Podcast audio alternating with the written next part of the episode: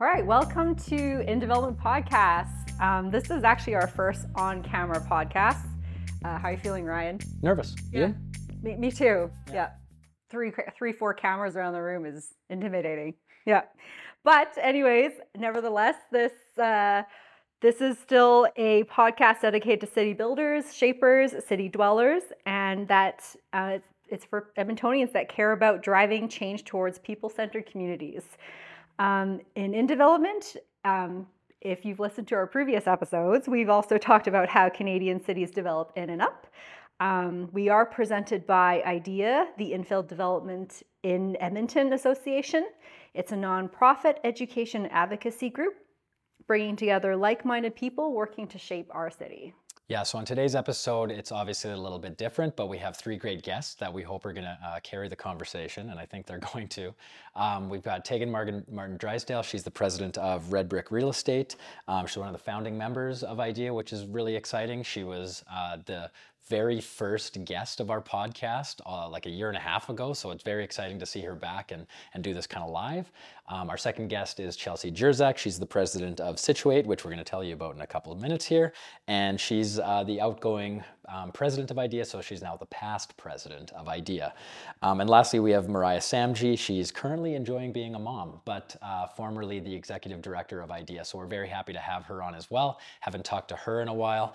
Um, for reference, we've actually had all three of these guests on before. Um, so Tegan was the very first episode. Chelsey was in two episodes already, eight and 18. So she's a recurring character already. And then Mariah was, uh, her episode was 29. So if you want to go back and listen to those. We cover a little bit of the same topics, but this is obviously a very different and very special uh, episode. And one more plug for all three of them because they're fantastic. All three of them, uh, funny enough, are actually former top 20, top 40 under 40 Edmonton members. Yeah, so Tegan in 2010, Chelsey in 2020, and then Mariah in 2022. So um, they're going to carry this episode quite a bit here. So our special episode today is actually sponsored by one of our guests today, uh, Situate. So Situate's here to make infill and urban redevelopment processes easier. They do everything from you know standard and custom rezonings, uh, subdivision applications, development permits, and all those pesky development appeals that you have to deal with as a developer and a builder. Situate is a one-stop shop for municipal land use strategy and approvals.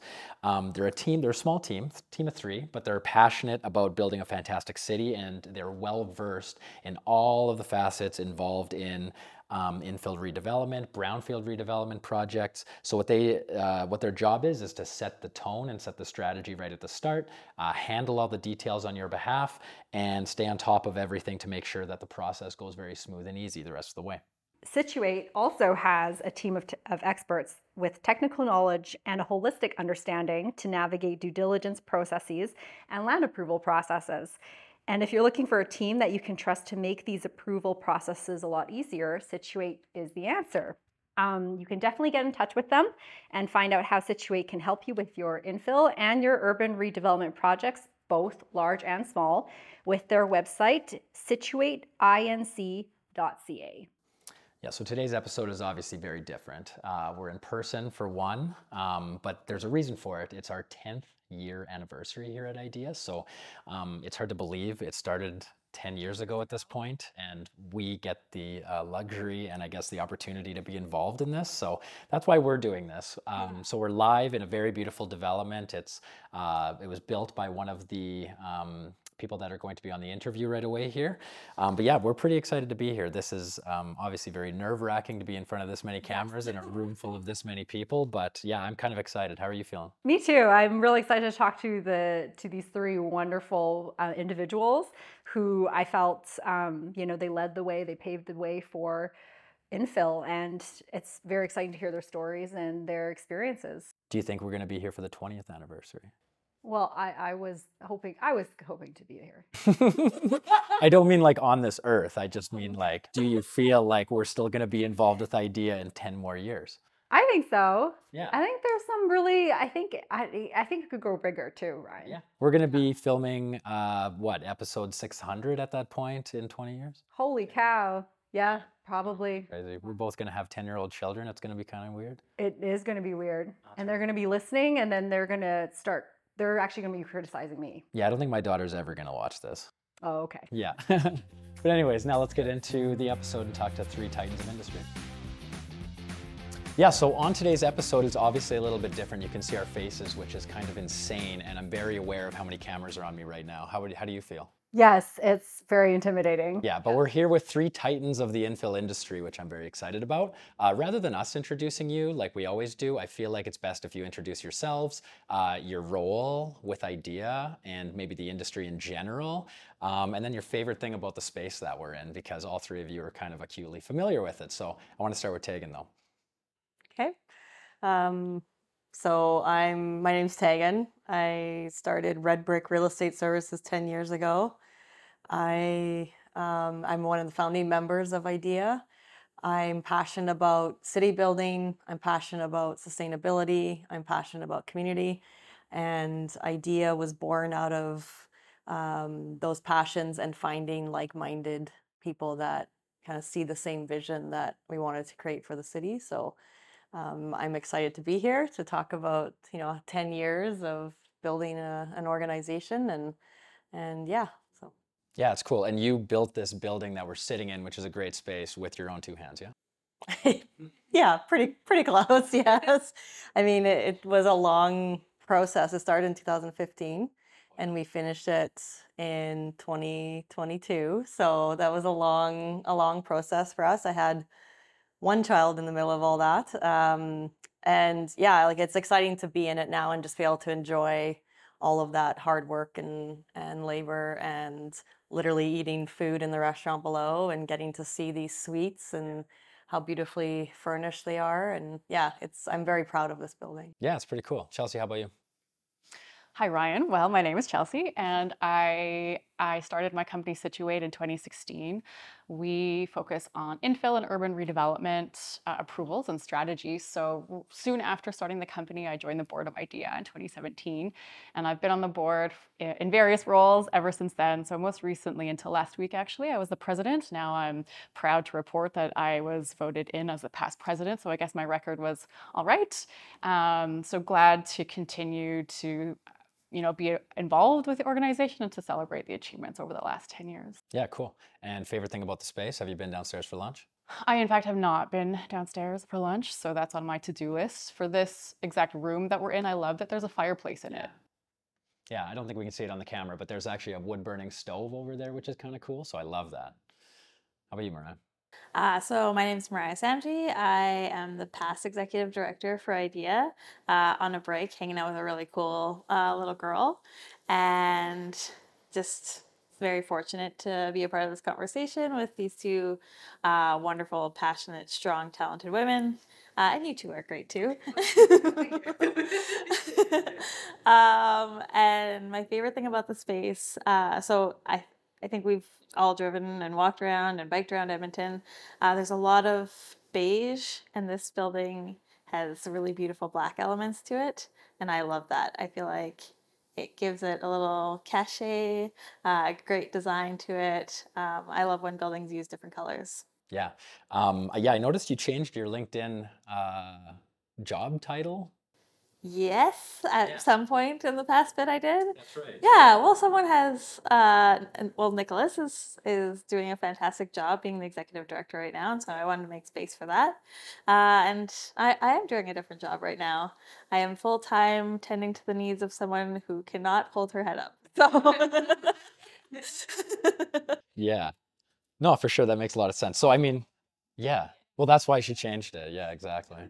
Um, so, I mean, a lot of our conversation today is going to be about IDEA, obviously, because all three of you have had pretty significant roles. So, I mean, your involvement with IDEA, Tegan, um, I want to start with you and talk a little bit about. I I mean, we met, we talked about it on episode one. You're the first ever guest on this IDEA podcast, so it's like kind of surreal to have you back here uh, almost 40 episodes later talking about almost the same thing but um, your involvement with idea at the start maybe just briefly talk about why you saw a need for idea and then we can talk a little bit about the, the transition uh, to where you're at now with the organization Sure.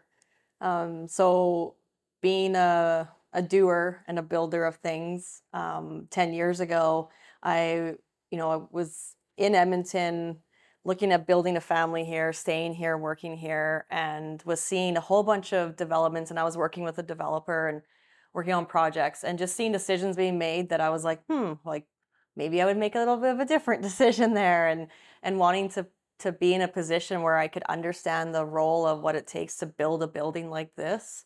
Uh, you know, for right from the beginning of it being a vacant land or piece of land to being a finished building and all the the pieces that went through that. And so while working for a developer, I thought hmm, maybe I want to do this myself. So I did it with when I was had my first child. It was it was the perfect break in the career to pause and and think differently.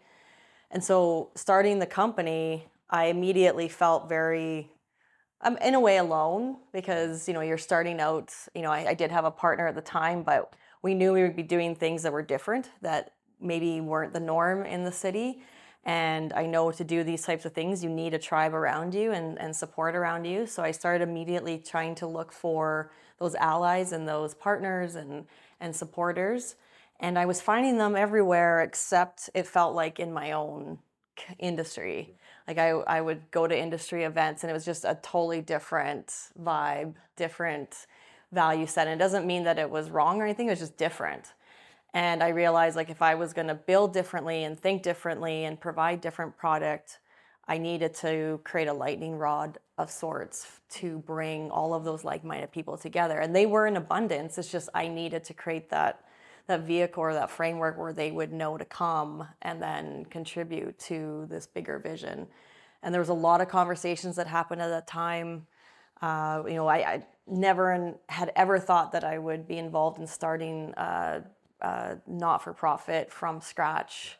Uh, it was a new world for me, um, and understanding all of the stuff that goes into that governance stuff, creating a board from scratch, uh, we were talking about this earlier. You know, everybody joins the the board at the same time, and so how do you build in continuity and growth and mentorship because you don't want to everyone leaving at the same time and how do you nurture that next gen of leadership through the through the board uh, we very quickly got inundated as soon as we decided we're going to start this thing and we're going to stake a flag and say we are the association that represents the voice for infill in the city, uh, we got inundated, which was a good thing at the time. But being a group of volunteers, that was very overwhelming. So it wasn't long before we were realizing we really needed to scale this up, and the demand was bigger than we ever anticipated. Yeah, and obviously it was there because you were inundated. It's and, and now you're sitting next to your contingency plan and your continuity, right? You're your your, your succession planning, right? yeah. Did you did you all overlap at the same time? Uh yes. Varying varying stages, yes. Yeah.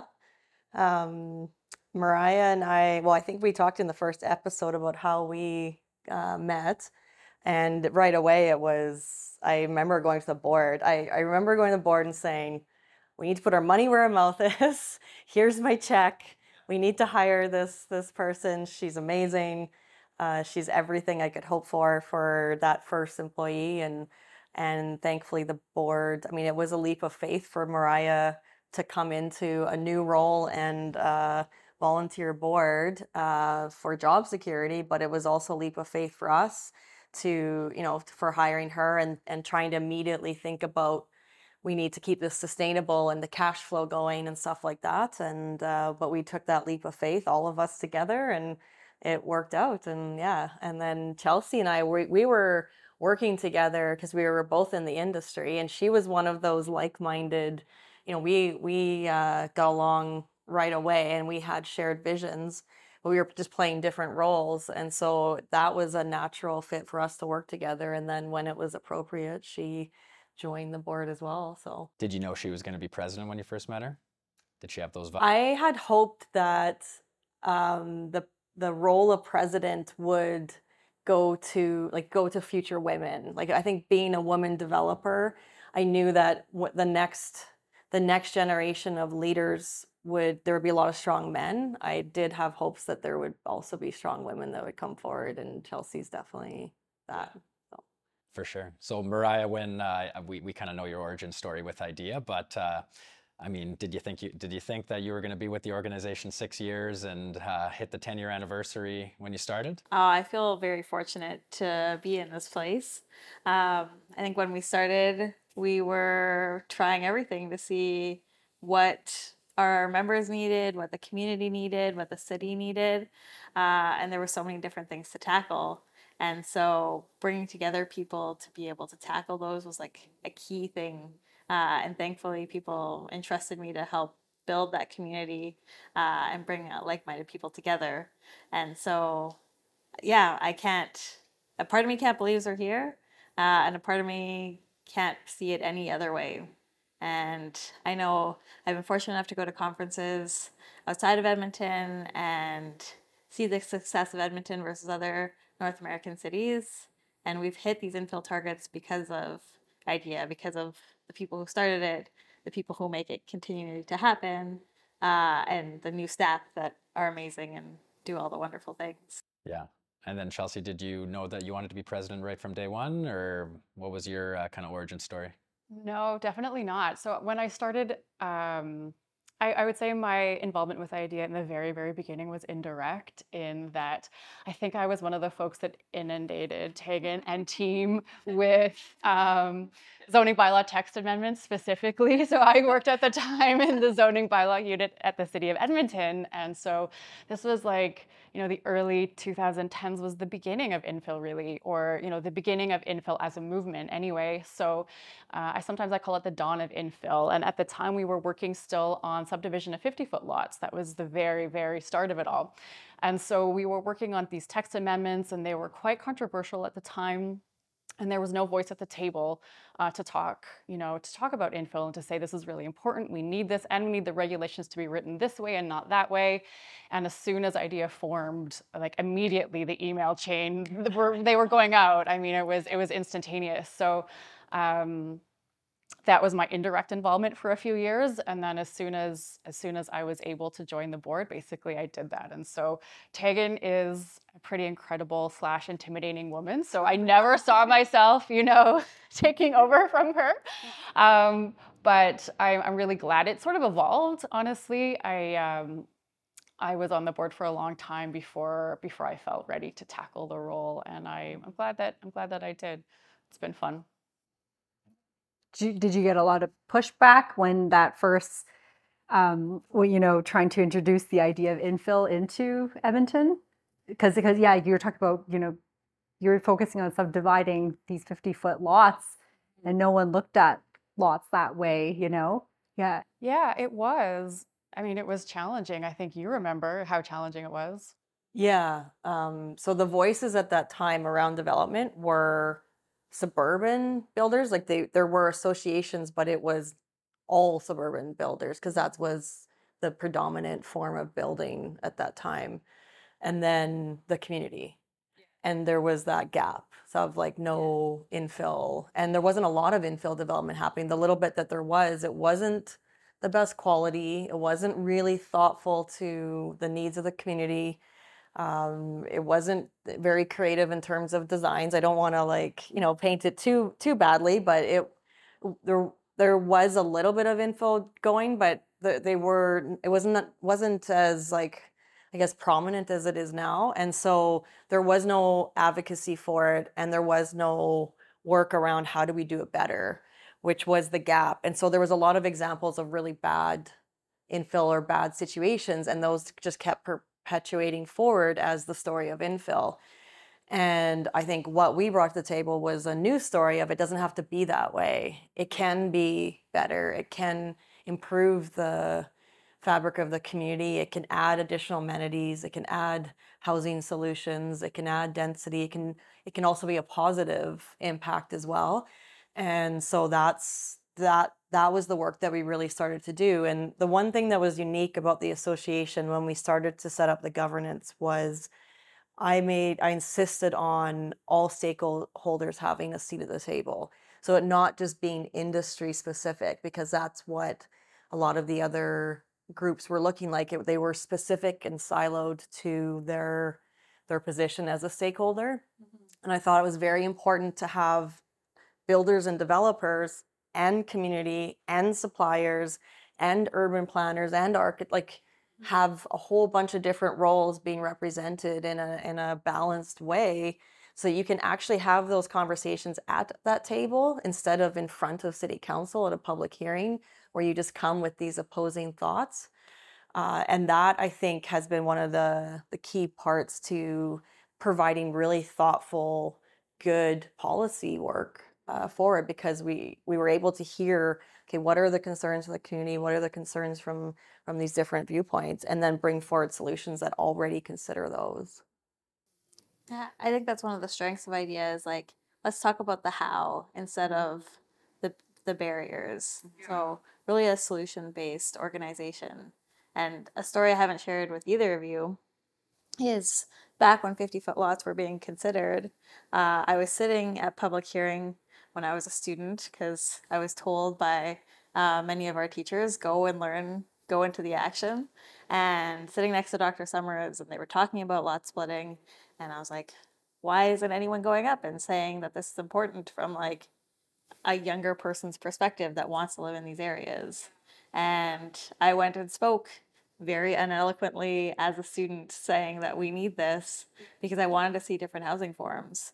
I didn't know how at the time to get there, uh, but there I was lucky enough that there was a group working on the how, um, and before I knew why it was so necessary.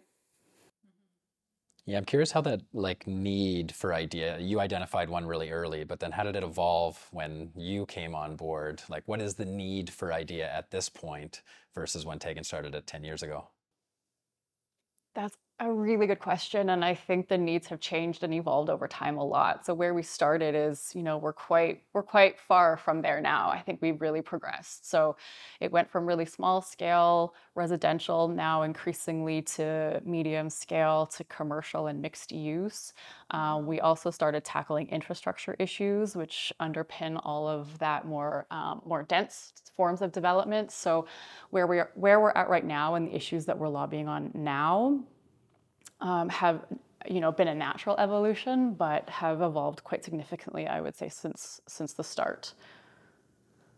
What do you two think?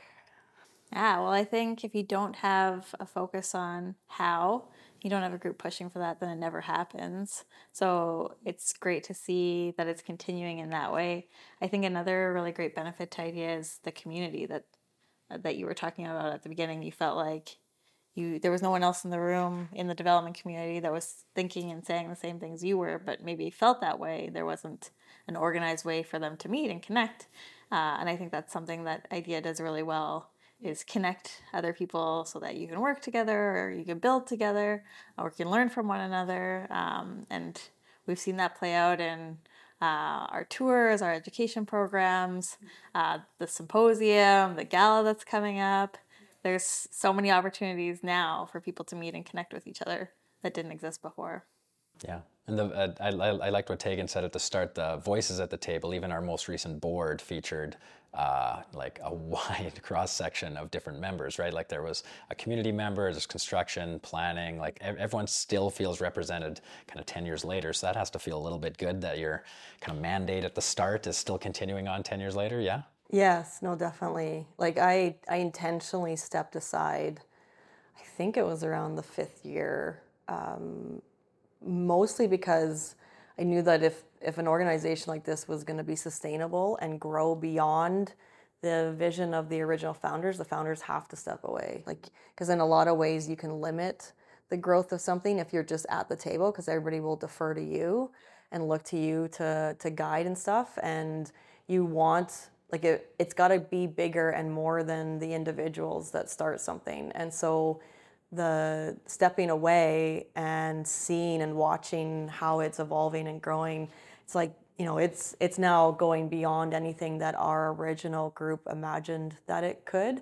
And we always said uh, idea will exist for as long as it needs to. And the point that it doesn't is when the ideas that ideas putting forward are so mainstream and just what we do as building a city that there's no longer a need to advocate for it. And that's the point where idea like has out you know outdone itself in a way. And i don't know if that point will be re- reached in my lifetime or or not but uh, that's you know that's when you know you've made a success is when you become irrelevant. Yeah. So was it hard stepping away Um, no, no, because I felt very much like it was in good hands. Mariah had been brought in at that stage. We had a good, strong board.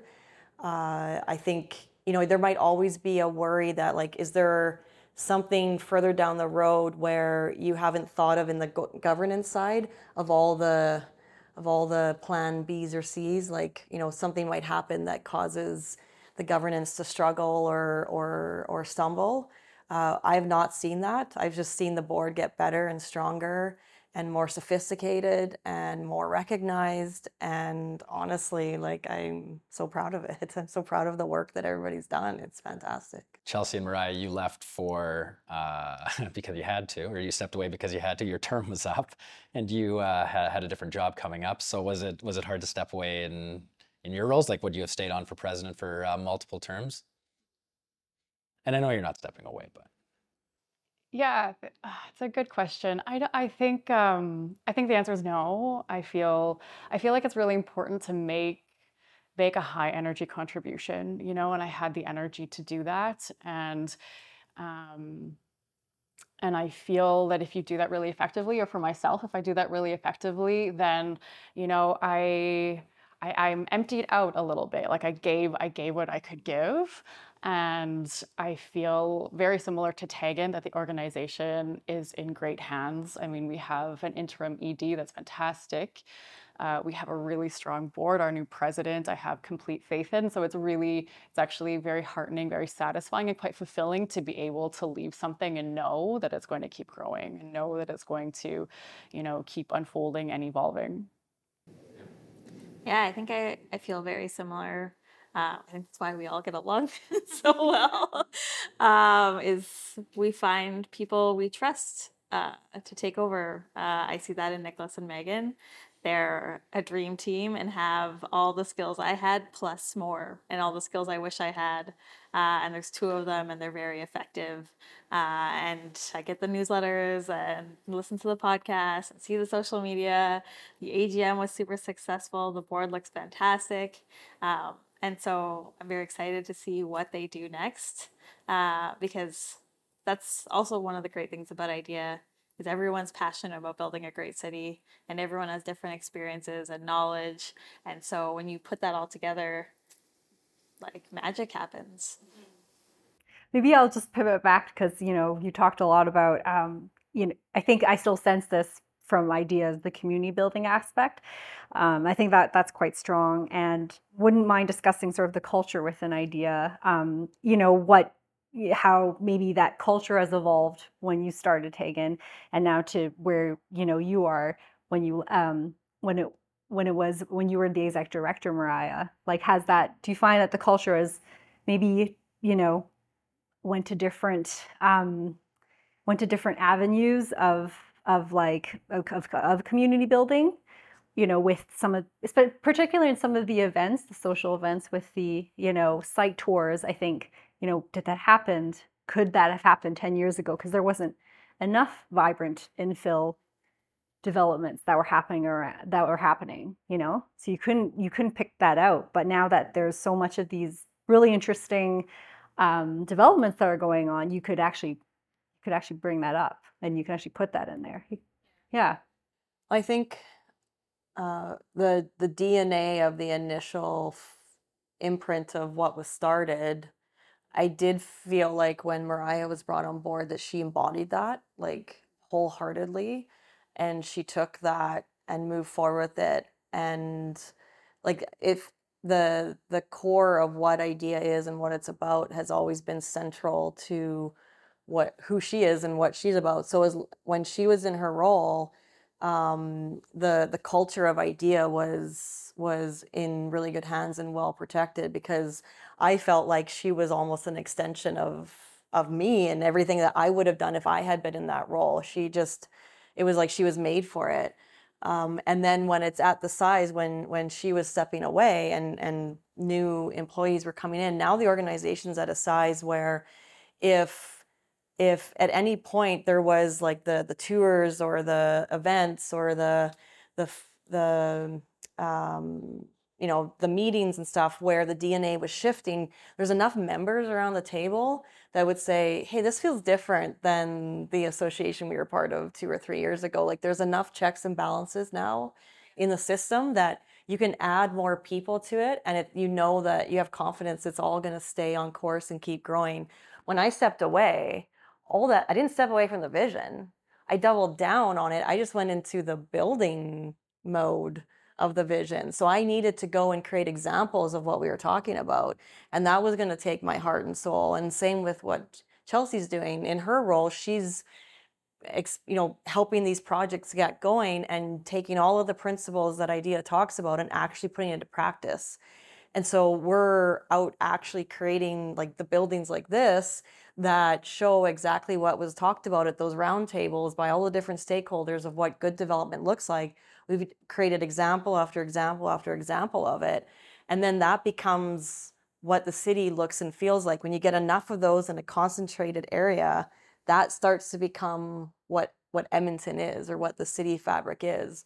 And it feels right because it's what it was built by the industry, by the community in partnership with the municipality. So the the the initial imprints and DNA have now like spread and the ripple effect has been so great that it would take a big upset and big force and a big group coming in taking it totally off its path and there would be enough people saying whoa whoa whoa this is not this is not what it was intended for i think there's enough of that in the in in the system to to protect it from that yeah i think just building off of what tegan said um, I remember vividly the first time that I got to meet some of the board members. Uh, so Tegan and I went out for coffee. We talked about the MNO, lot splitting, council, all the things. And then she was like, hey, there's a co-working space upstairs. Would you like to come meet Louis? And I was like, I would love to meet Louis. Yeah, yeah. uh, and then I got to meet Ashley and the, and Kevin and everyone. They were just passionate about creating spaces that worked for all different types of Edmontonians. Uh, and I remember, I remember it was like building um, high quality infill was one of our our things that we were working towards, one of our mandates. And then now it's evolved to building um, this shoot now building spaces for people. Uh, it was one that we came up with in one of our strategic planning sessions. Driving change toward people centered communities. Thank you. I'm blaming that on baby brain. um, and so it's it's it's different, but it's not very different. It's it's the same. It's the same passion. It's the same people. It's the same creating those same type of places. Um, but it's just being more inclusive and growing and snowballing and being wonderful and creating spaces like we're in today. What do you What do you think, Chelsey? How do you think culture has what What do you think the culture uh, behind IDEA is about? What I really love about the culture of IDEA is what I would call the entrepreneurial spirit. So, and what that means to me is creative problem solving. So, I think what entrepreneurs are really good at is sort of figuring out what the problem is and then figuring out what to do about it and finding a solution for it. And i think i think that when idea when there's a group of idea folks in the room the energy is different. Like the energy is really positive it's upbeat it's a group that's focused on solving problems not just necessarily talking about the problems but really figuring out a solution. And i think that's really unique about this group. And i think it's very very refreshing. Mm-hmm. yeah goes back to the the comment of how, right? Yeah, yeah. Getting out there, you actually do the work, you know, um, building, setting the example, and leading by example. Yeah. Do you guys have any ever favorite infill projects? so um, yeah. yeah. my answer to this question is what i'm really proud of with regard to infill projects is um, pushing the envelope with regard to standard zones. So I think I like that, that, we've kind of tried to um, knock the door down in some respects when it comes to using standard zones in ways that they were, you know, designed or um, amended to be able to do, but no one was quite sure yet if they could. You know, if we could use an RA7 zone without doing a DC2, if we could use an RA8 zone without, you know, writing a custom zone.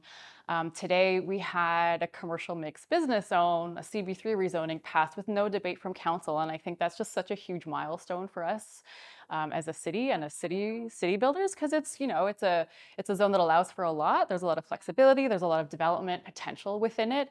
And so for council to say, yeah, you know, we think that's appropriate. We think that's an appropriate amount of you know flexibility. Um, we understand what we're going to get here, and we think that it's the right thing. Um, that's you know we've really worked on that for a long time to create that culture or to shift that culture. So I'm really proud about that. Mm-hmm. I can't pick a favorite one. I each one has a special place in my heart because it all it all uh, connects to some much bigger visions that I'm not even sure I've really shared even with you guys. um, yeah, like I like each each project that I've done here at Edmonton uh, has a, a bigger purpose to it. So the housing pieces now I'm working at a national level around some really great stuff uh, in the First Nations housing world, and it's all feeding into and influencing that work.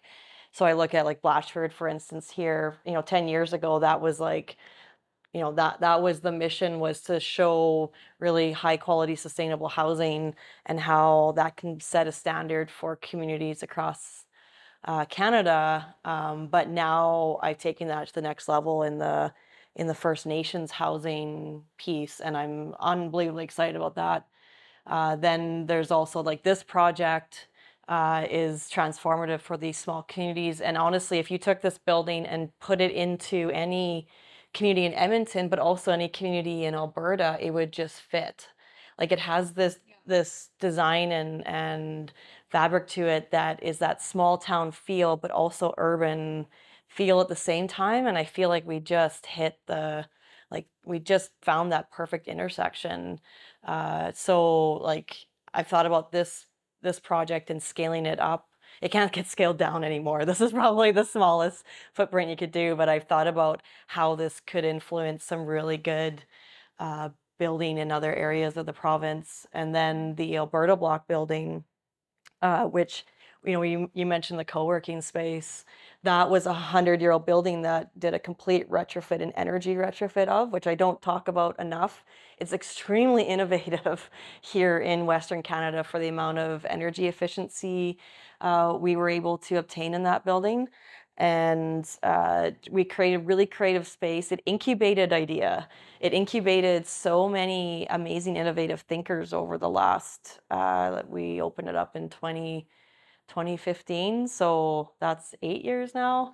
Uh, it's incubated so many innovative products and businesses and companies, and and I think helped add to the culture of IDEA too, because the the members, like not all of the members of IDEA were in were working in that space, but some of them and some of the more key board members, so they could collaborate in between board meetings and, and touch base with each other and the meetings could be held there. And and so I, I realize now as we're talking like it really created that safe space for people to come together. And the idea is to i have big big plans to expand that across alberta to foster more innovative entrepreneurship and and keep doing stuff like this like just rinse and repeat and keep growing it. So mm-hmm.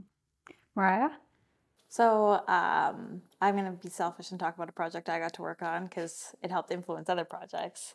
So what I heard from some of uh, Chelsey's clients, my DM members, from Tegan, uh, was that uh, I, I, know I'll have a few people email me or text me after, but hydrants were. Uh, were very uh, a huge barrier for development, mm-hmm. and they would come at a, a cost of forty thousand dollars or $400,000 or $3 million. And it didn't matter the scale of the project. It could be four units, it could be 60 units, it could be whatever. Uh, didn't you wouldn't know what you were going to get hit with for an infrastructure cost uh, and really late into the game you'd already bought the land you'd already designed the building already started talking to the community starting to build that community trust and already started to go to administration negotiate with them of how to build this building and all of a sudden, EPCOR comes and it's like, here's a, here's a bill, and you're like, oh no, this is most likely unpayable. and so they came, a bunch of people came to idea and was like, what can we do about this? And so uh, we knocked on a counselor's door. Uh, thank you to Counselor Scott McKeen, who took the call. And I said, You want missing middle? This is a huge barrier. Let's figure out how to deal with it. And from that conversation, we had created such a great relationship with Epcor Water. Um, the mm-hmm. the team under Betty was freaking phenomenal. They were wonderful, and we created a cost share program that the first year over 30 projects applied to be a part of, and only seven were awarded uh, funding for. And it's a public uh, infrastructure need. Multiple multiple people use the hydrant if something starts burning. Not just the person that pays for it gets to use it. Mm-hmm. Everyone needs it. Um, and so we saw it as how do we as a public pay for it? And of course saw it the same way, which was great. And from that, we created a long term funding for it. Uh, and we started also collecting data, which was a huge gap in the problem. How many projects uh, needed it? What was our capacity around the city? Uh, and what we ultimately found out is a lot of the pipes around Edmonton are way overbuilt. Mm. and so we were asking people to build more pipes, very expensive big pipes, that we didn't actually need most of the time. Uh, and Epcor worked with the city, uh, with Cameron uh, Bardas from Fire Rescue to figure that out. And now we're in a place where we're not tearing up neighborhoods for pipes we don't need. Uh, and we're allowing missing middle projects, this style of project yeah. that we're in today, projects that Chelsey works on, churches, cultural centers, uh, pharmacies, all of that to be able to move forward to create those communities that we all love to walk around in. We all love to go buy poppy seed dishes, exactly. danishes that are so delicious. Yeah, yeah. that was actually in the beginning stages. Those were the battles we were up against. Was there was a misperception that density meant you were taking like there was no capacity in the system. That that you know if you were going up that the current system you would have to add sufficient uh, pipes or capacity to it to add add that additional building and there was no data at the time to point and say no actually when these neighborhoods were built in the 1950s the families were a lot bigger and the amount of consumption and, and the appliances you used were way less efficient. way, way less efficient yeah so yeah we didn't have low flow faucets and showers and toilets. Yeah, yeah. So it's yeah, it's refreshing to hear that the data collection has happened and that what our gut was telling us was correct because we started to to say this to the infrastructure managers is our gut is telling us that that there is sufficient capacity not not everywhere but the majority of the city has sufficient capacity to handle this additional infill all three of you seem scrappy is that a fair way to mm-hmm. describe you? yeah, I don't think any one of us takes no for an answer. Very. a quality of scrappy. yeah. Did it did it feel very combative at the start? Uh, I think when so one of the best things I think Idea did was hire someone mm-hmm. because when you're like any small business owner. My parents are small business owners. Uh, they've done a chocolate shop and a boutique and uh, a daycare. And when you're running up against issues uh, like trying to get in a water inspection, when you're opening up a boutique and nobody can go to the washroom, it's so stressful and it's all you think about. And you've poured your life savings into it, and it's every email, and you can't get a hold of the right person. So when you're starting an organization and your business is trying to build great things in the city, and that's what the city wants. Uh, and they don't always know why they they can't have it or they're not getting it. Everyone in the room feels extra passionate because the city wants it to happen, the community wants great places, and the people building it literally are, are putting it all on the line, staying up nights, losing sleep over it. And so when you have somebody who's the staff who can take just one step back, throw some sugar with the medicine, and say, come on, we're all going to take this together, then it allows for those conversations to open up. and so uh, I like I don't know what I said to help you and trust me or the rest of the board, but I I really appreciate the investment you guys made in me, not just the job but all the mentorship. Yeah. Yeah. Yeah, it seemed like a tipping point a little bit for sure. Yeah, taking a step away from and just focusing on what you, what you do best and let somebody else kind of do that. Um, it, it seems like it's changed. You you touched on earlier. It's kind of a movement infill now, right? And now we're at the point where you are getting, a, you know, a CB3 that allows for a massive development approved without any kind of um, debate at council. Do, so do you feel like kind of uh, universally the conversation has changed around infill? I think it has changed, and I think it continues to change. Um, I think we've come a long way. Uh, we're a lot more comfortable with infill now. Infill still, for many people, means a skinny house. So I think um, I think we still need to broaden the definition of infill to mean any kind of urban redevelopment. Um, and get people more comfortable with that. But certainly, yeah, certainly we've changed. We also have a council right now that was elected on a very pro infill, pro city plan sort of um, uh, platforms. So I think everyone who is on council right now, or many many of the councilors who have been elected in this last round, are um, you know showing a lot of fortitude with regard to rezoning decisions, uh, policy decisions that we haven't you know we haven't seen before.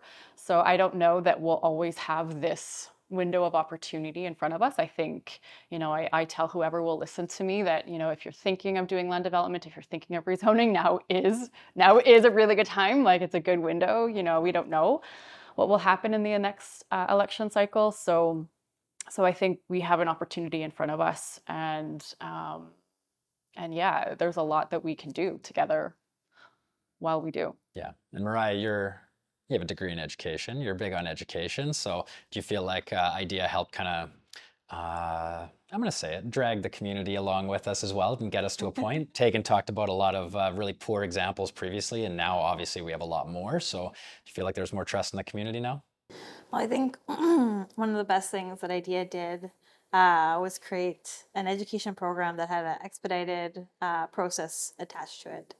Um, so when I started with IDEA, I went around and interviewed all the board members to figure out what they were interested in, all the members that I could get in contact with, some past members, and asked them what some of the pinch points. Help me learn as much as I can about this organization, about this industry, um, so that I can be effective. And everyone said a very similar thing. they said uh, there's inconsistency in the process of getting a development done.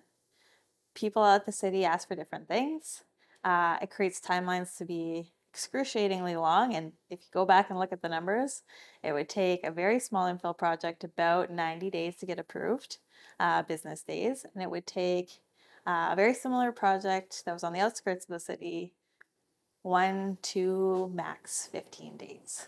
And that is a lot of carrying costs, a lot of extra stress, a lot of unknowns. And so I went to the city and I said, hey, uh, I see that if you build on the outside of the city, uh, there's an expedited timeline that you could get. Uh, and also, the timelines are just faster. And I was like, I want that. Can we do that for infill? Uh, and they were like, no. They're like, it's more complicated. You have trees and neighbors and infrastructure and more rules. And I'm like, okay, but it seems like there's lessons to be learned everywhere. Like, uh, you're saying to me that sometimes applications don't come in consistent. Uh, so, what if I train people to be consistent? And the community was frustrated that uh, things weren't happening consistent for them. Their experience was, uh, wasn't always the same. And so, we're like, well, we could train people on how to communicate with the community. And industry, believe it or not, sometimes they're nervous to go into a community. They want to build a cool project, and when you walk up and knock on someone's door, and there you're met with frustration, uh, it can be a hard conversation. So, giving people training on how to have that conversation was really helpful. And then, council would hear a lot about uh, construction issues, and so we said, why don't we train people on how to build in mature communities? And so, we created an education program. Uh, it's a five day training program that you can do online now, which is great. That teaches you all about how to build infill. Uh, and we did it first of all, Tegan and I had to sell the, the courses to a lot of people. Uh, that was a lot of conversations, uh, and grateful to everyone who uh, helped us shape the program into what it is today. Um, and then we had to build the program. And one of the great things that we did when we were building the program is Chelsey and I talked about like, how do we make sure the right people are helping create the course content? And so we uh, we interviewed people. We had 40 different authors for all the content. And that was community people, industry people, like architects, builders, designers. Uh, it was all over the map because we wanted it to be as comprehensive as possible. And then we were also in partnership with the City of Edmonton. So development officers and different departments at the city got to look at it too, and the Edmonton Federation of Community Leagues got to look at it too. Uh, and this five day program, if you go through it, you also get and a carrot at the end. Um, not only do you get all these great learnings, but you you get faster timelines. And so it created this win-win-win scenario where administration was getting complete applications, council was getting great builders, community was getting great communicators, and industry was getting not 90 days anymore. We're not as close as what I would like us to be, but way more significant. We're down to 20 days, which is night and day difference. And now we're going through the zoning bylaw renewal, uh, and we'll need a lot of training around that. And so there's another opportunity for IDEA to work with the community and with the city of Edmonton on another iteration of what that program looks like. And also, just prior to implementing this education program through IDEA, I had been asked to come in by administration actually to do some training of their staff around what the role of developer was like, what it what we actually went through to get a project onto their desk. Because I also remember as a, when I was working as an engineer, I would get a project thinking that's the beginning of the project. Uh, not realize the months and or sometimes even years of work uh, by the developer and the investors and the lenders um, to make it a project before it even landed and I touched it and that was uh, a huge eye opener even for me to see a how much interest there was from other stakeholders and learning what does it take to get a project developed. But it did really lay down like okay like you know this this can be a thing. This can be taught as a course and have modules and and and really make the industry better. And i think that's honestly where idea could go too is is creating lighter courses for the other stakeholders and even stakeholders that don't live in Edmonton, like stakeholders in, in other regions that want to lo- learn the basics. Well, absolutely. Just as an update to this, one, I think it's a great example of this entrepreneurial spirit of, of, of we have a problem, let's find a solution. And this was like a beautiful example of that. Um, in the last few months, Ryan, you know this, the online, the course has gone online now. So it's being delivered um, virtually, and I think you're proctoring it once a month. Is that right? Yeah. And right now, it's we're getting uh, people taking this course, and it's generating a lot of revenue for us. And this is really something that we had hoped for. I think this was the dream in the beginning that this could be a revenue stream, a sustainable revenue stream for IDEA. And it's you know that that vision is very much has come to fruition. So I think that's a testament to everyone's work in this room. In fact, so. Yeah, and the funny thing is, um, since it's gone online, we've had almost the majority have been community members or realtors or like it hasn't been builders, which I think is a testament to where it's at. So that's your next generation of builders. Yeah. Yeah, you're right about that. Yeah. Well, and it shows that the community is just as interested in infill as industry is. Like, yeah, we're all in the city building pro- pro- uh, process together. Mm-hmm. Yeah totally selfishly asking, but I was wondering if it could. Uh, I think that builders program could it be scaled to a larger development? Because right now I think it only focuses. Or have you guys talked talked about it or gone there? Ryan and I, and Tegan and I, and Chelsey and I have all talked about it. Uh, a lot. Yeah. Um, and I think that there's a huge need and opportunity. It's kind of why I plugged the zoning bylaw renewal, uh, which is a fantastic project mm-hmm. that's mm-hmm. going to create so many opportunities for Edmonton to become the city that it it is and it's growing into. Um, but with that, there's growing pains. And so Uh, each new zone in the zoning bylaw encompasses more development types. Uh, and Chelsey can talk a lot about it. She's our, our zoning expert. Um, and we need to train people on what does that mean from a community perspective, from an industry perspective. What can you build? What can you not build? Uh, and with any new thing, there will be long timelines. And so if we can create a process that also streamlines things and teaches people I, I, we've seen the success in the in the program. Uh, complaints dropped by fifty percent in the neighborhoods. Uh, we've seen timelines reduced. We've seen great projects move forward, uh, and so I think there is and there should be an opportunity for more types of development to be included in that program. Great. totally totally asking because uh, yeah, a lot of the work I do is is in uh, it's more it's creating more density, but I'd love to see exactly a lot more different uh, different um, you know building types that are in in our mature neighborhoods and in these neighborhoods. Like it just it totally like bringing more people into into the core. I think is so important. Bringing people more people into these like you know just exactly we were sitting how sitting out here feels like you're not really at edmonton yeah, I think there should be more people experiencing that. You know, it's very, yeah, it's very optim- I'm optimistic about that. Yeah, you know. Yeah, and if you're saying that you're interested in taking a course like that, and yeah. that you think that the partnership with the City of Edmonton and IDEA should continue, I am sure that your local councillor would love to hear that. Okay. Yes. Okay. So their emails are on the City of Edmonton website. Okay. Got it. Email email our current okay. mayor, who's fabulous, and your your local okay.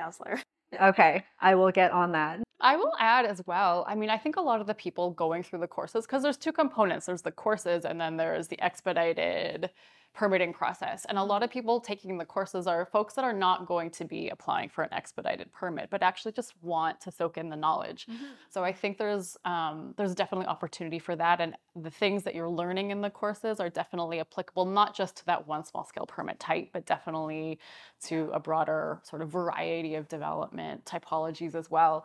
Um, so I'll plug it in that way yeah. uh, as well. but definitely opportunity for expansion too. awesome we love we love our pilot programs in this city and sometimes pilot programs stretch a lot longer than they should and i think we're at that point now where we can expand the program so.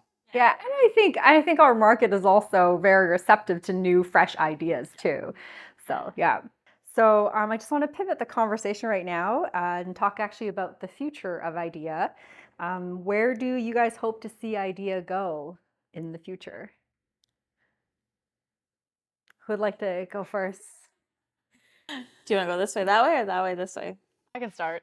Um, yeah, I, I, see us expanding and exporting. So uh, we right now we have a our strategic plan is called Three in 2023, which is our plan to expand our staff complement. So have an ED, have a communications and events coordinator, as well as have a policy coordinator. So we're well on track. Uh, we're on our way to achieving that. And then I think the other thing is exporting our knowledge. I think we have so much to share, this group. Um, so, so much expertise when it comes to infill and urban redevelopment at this point. So, I think there's a lot that we can share with other municipalities throughout Canada, maybe throughout you know North America. Then i am really excited to see where we go uh, with regard to exporting those skills in the next ten years. Nice. Tegan? And just in line with that, that was one of those like you know you when you start something you dream like in, in the immediate sense of like what are the immediate goals we can accomplish but then you have that like that that pie in the sky you know if if all of this was wildly successful what could it look like? And that was exactly what that looked like 10 years ago was can you imagine if we ever got so successful that we were able to have other ideas in other cities uh, and, and groups like that and create a network across North America, export our knowledge and, and really, um, you know, grow the vision way beyond Edmonton. Uh, and yeah, thinking back to those conversations 10 years ago, it felt like one of those like, we hope to get there someday, but we're not hanging our hat on it. But that would be really cool. And so to hear you know what Chelsey just said literally gives me goose goosebumps because like I could never have imagined we'd be here in 10 years. Yeah, and I can tell you there is a demand for it. Because last year alone, I think I got calls from Ontario, BC, Manitoba asking, how can we do an idea here? Can you help us uh, grow? Can you help us start this? Because this what we've seen Edmonton able be able to do, um, hit, hitting all the targets, having more community support than other municipalities have been able to get so far. Um, they see it and they're like, well, I want it. Maybe we could create a course for this. Maybe we can create a course for this. Exactly. Yeah. Yeah. Start off big. Yeah. Cast a big net first. Yeah. Yeah. And what um what are you guys most excited about? Um, you know, with the future where the future idea where the future of IDEA's going. I think my my answer will be very different than your two answers. So I'm gonna kick it off, and then you two can go. bigger. Uh, as the staff for Idea, I am so excited to see more staff, more people to hang out with, more people to bounce ideas off of, more people to bring different skill sets. Uh, it there is so many opportunities, and to be able to deliver on more of them, you just need more. We need more people, uh, and so the fact that we were able to get to two, well, by the time I left, was so fantastic, and I know this board will achieve the three, and this staff will achieve the three, uh, and yeah, who knows? Then the next when we hit the twenty year reunion, there could be a whole team of twenty IDEA staff. 20 by 20. 20.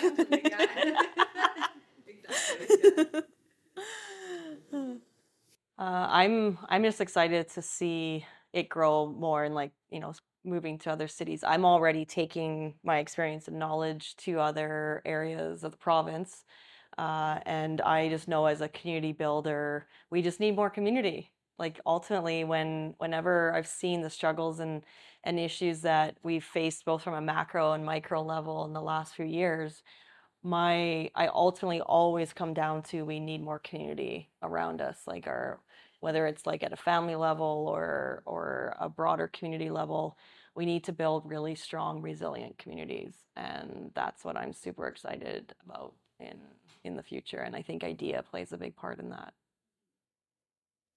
Chelsey? Well, in fact, my answer is really similar to Mariah's answer um, because I think as our staff grows and our capacity grows, our board, uh, speaking as a board member, our board can move from being really a working board to a governance board. And I think with that strategic oversight, that will really help us to to expand and export. So that's what I'd like to see. This ties in really nicely to my next question, which is um, if uh, you know if you were to predict what IDEA looks like in the 20th anniversary, um, what do you foresee? I think I think Mariah kind of talked a bit about the the stat like the more bodies into these events, but you know uh, I think it also ties into what sort of you see Edmonton development looking like in the future, right? What does it what does the ideal Edmonton look like for IDEA? Complete communities, right? Mm-hmm. the driving change to complete communities, having places, Choice. yeah, having choice, places to go uh, in all times of the day, amenities that ser- serve people's needs, not just the fun amenities like spaces we're in today, but some of the more like necessary amenities as you age. You want a pharmacy close. When you're young, you want a good quality school close. There's so many opportunities that only exist once we allow for the zoning and for the infrastructure and the guidelines to all permit uh, that type of city. And IDEA is the one pushing for that change. So 20 staff by 20 years and all the great infrastructure and policy changes that go along with it. Um, I I would say you know resiliency is when you can withstand you know the ups and downs and and the hurdles thrown at you. And so when you have choice and you have communities that are strong and resilient, um, you know I I hope that Edmonton becomes a a beacon of that and to show how a North American city can can be that strong and resilient to whatever is coming at it from a, a macroeconomic uh, perspective. Set that that example and then teach that example across North America. I don't want to see hollowed out downtown cores or missing middles and all of the stuff that we're talking about. And it all comes from lack of choices. The number of times I heard families feeling like they needed to be pushed out to the outskirts of the city because there was no choice for them. Um, and that came from affordability. It came from what a family needed uh, for for their kids' uh, growth. So I think if Edmonton can achieve that and do that in 20 years, it's really set uh, a bar for other cities in North America. Well, I uh, the three of you have been on the episodes before, so you all know how we end the episodes. We always end by asking you what a call to action is, and you can't use the same one that you used before. So uh, you can either do one collectively, or we can go one by one, however you want to do it. Here's what I want to say, and I, am not sure if this is a call to action exactly, and it might be more related to the last question, but I'm going to say it anyway. I think that what I'd really like to see, and maybe this is a call to action as well, is I think we all have the tendency still um, to sit in a really cool development in Edmonton, and they're, you know, we have we have them. Uh, this is a great example of one, and to think to ourselves, oh, I feel like I'm not in Edmonton. And so my dream is in 10, 20 years, we're sitting in a really cool development like this one, and we're like, oh, I feel like I'm in Edmonton. Like this is it. Like this is what Edmonton feels like. So that's my call to action. Maybe would be to say, okay, next time you're in a cool Edmonton space, mm-hmm. think about that. Be like, do I feel like I'm in Edmonton? Yeah, I'm in Edmonton. That's all. Um, my call to action would be, you know, whoever's listening, whatever their level of engagement with uh, is with currently with IDEA, is to think about how they want to grow that engagement. So if this is the first time listening, well then, you know, get on the newsletter list, attend an event. If it's a board member, it's like, well, what's your next level as a board member and or in the governance or you know what is your role out in the community how are you going to how are you going to join this mission or this movement and just ratchet it up another notch and so it's a call to action to everyone listening to think about that. Just stretch yourself a little bit more and think about how you can add to this because the rewards are tenfold. When you're sitting, like, I'm not going to get into the, the, the struggles and the pain to build something that I, you know, I'm sitting here in in a development that I started in 2015, and to sit here today and reap the rewards of it, there's no amount of money or or there's no value to put to that it's it's a satisfaction that will propel me forward for all the future work that I do and whatever that looks like. So the rewards of building community, the rewards of, of building a tangible result out of all your efforts are exponential. And so I call everybody to rise up and, and take that challenge. I think if you love these types of spaces, you need to find a way to support those types of spaces. Um, and so it could be getting involved with the IDEA. It could be calling your counselor and sending a positive email uh, about an upcoming project or about the type of city that you want to see. It could be supporting a development in your community uh, or in a community that you want to be a part of. But people's voices make a difference. People's resources and time make a huge difference. IDEA is built off of amazing volunteers. Uh, when I left, we had 190 member, but 50 really active volunteers that made everything possible. And so I got to be the lucky face of it all, but it only was possible because people put their time and their resources into what they wanted to see. So my call to action is go tell people, go put your time and resources into what you want to see it creates tenfold of benefits uh, and the communities that you want to live in and you want to be a part of. Nice. Well, thanks for spending the last two hours with us. This is our inaugural video episode. There's a plate of pastries back there that I want to eat, so I want to say thank you for the last two hours. And uh, yeah, we'll see. You, we'll see you at the 20th anniversary. Thanks, ladies. Thank you. Thank you. See you at the gala. Yeah. So that was a really great episode. I don't think we really have too much to add here. Um, we're going to let that episode stand for itself, but we do want to plug an upcoming event as part of our 10 year anniversary celebration. So that's why we're all here. It's why we made this special episode. Um, but we have the IDEA 10 year anniversary gala coming up on June 23rd.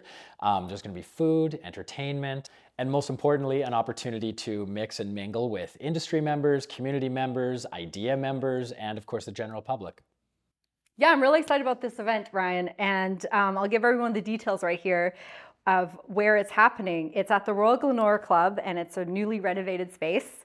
Um, really, really beautiful, and it goes from 6 p.m. to late.